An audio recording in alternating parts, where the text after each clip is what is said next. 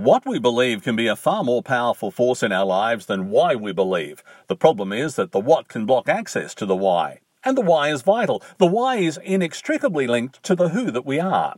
We live in an age where social media provides a platform for the expression of ideas, and where mainstream media is used to tell us what it is that we should be believing. But within the construct of so many of those ideas and beliefs is a lot of confusion, an abundance of conflict, and a general lack of common sense. Still, we are urged to believe as though belief is the pinnacle of understanding.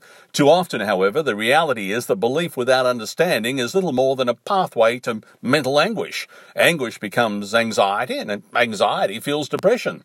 So much of the psychological instability that we see in society today is generated by a general lack of true personal conviction.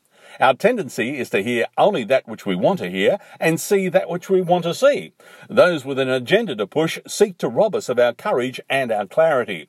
What results is a person who holds beliefs they have collected along the way, broken bits of ideas and principles that lack a true definition.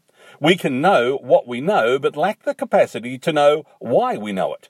True mental health is knowing and understanding the person that we are.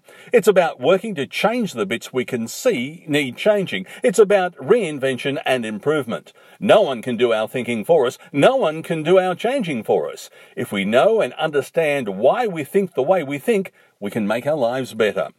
I'm Gary Bentley. That's the way I see it.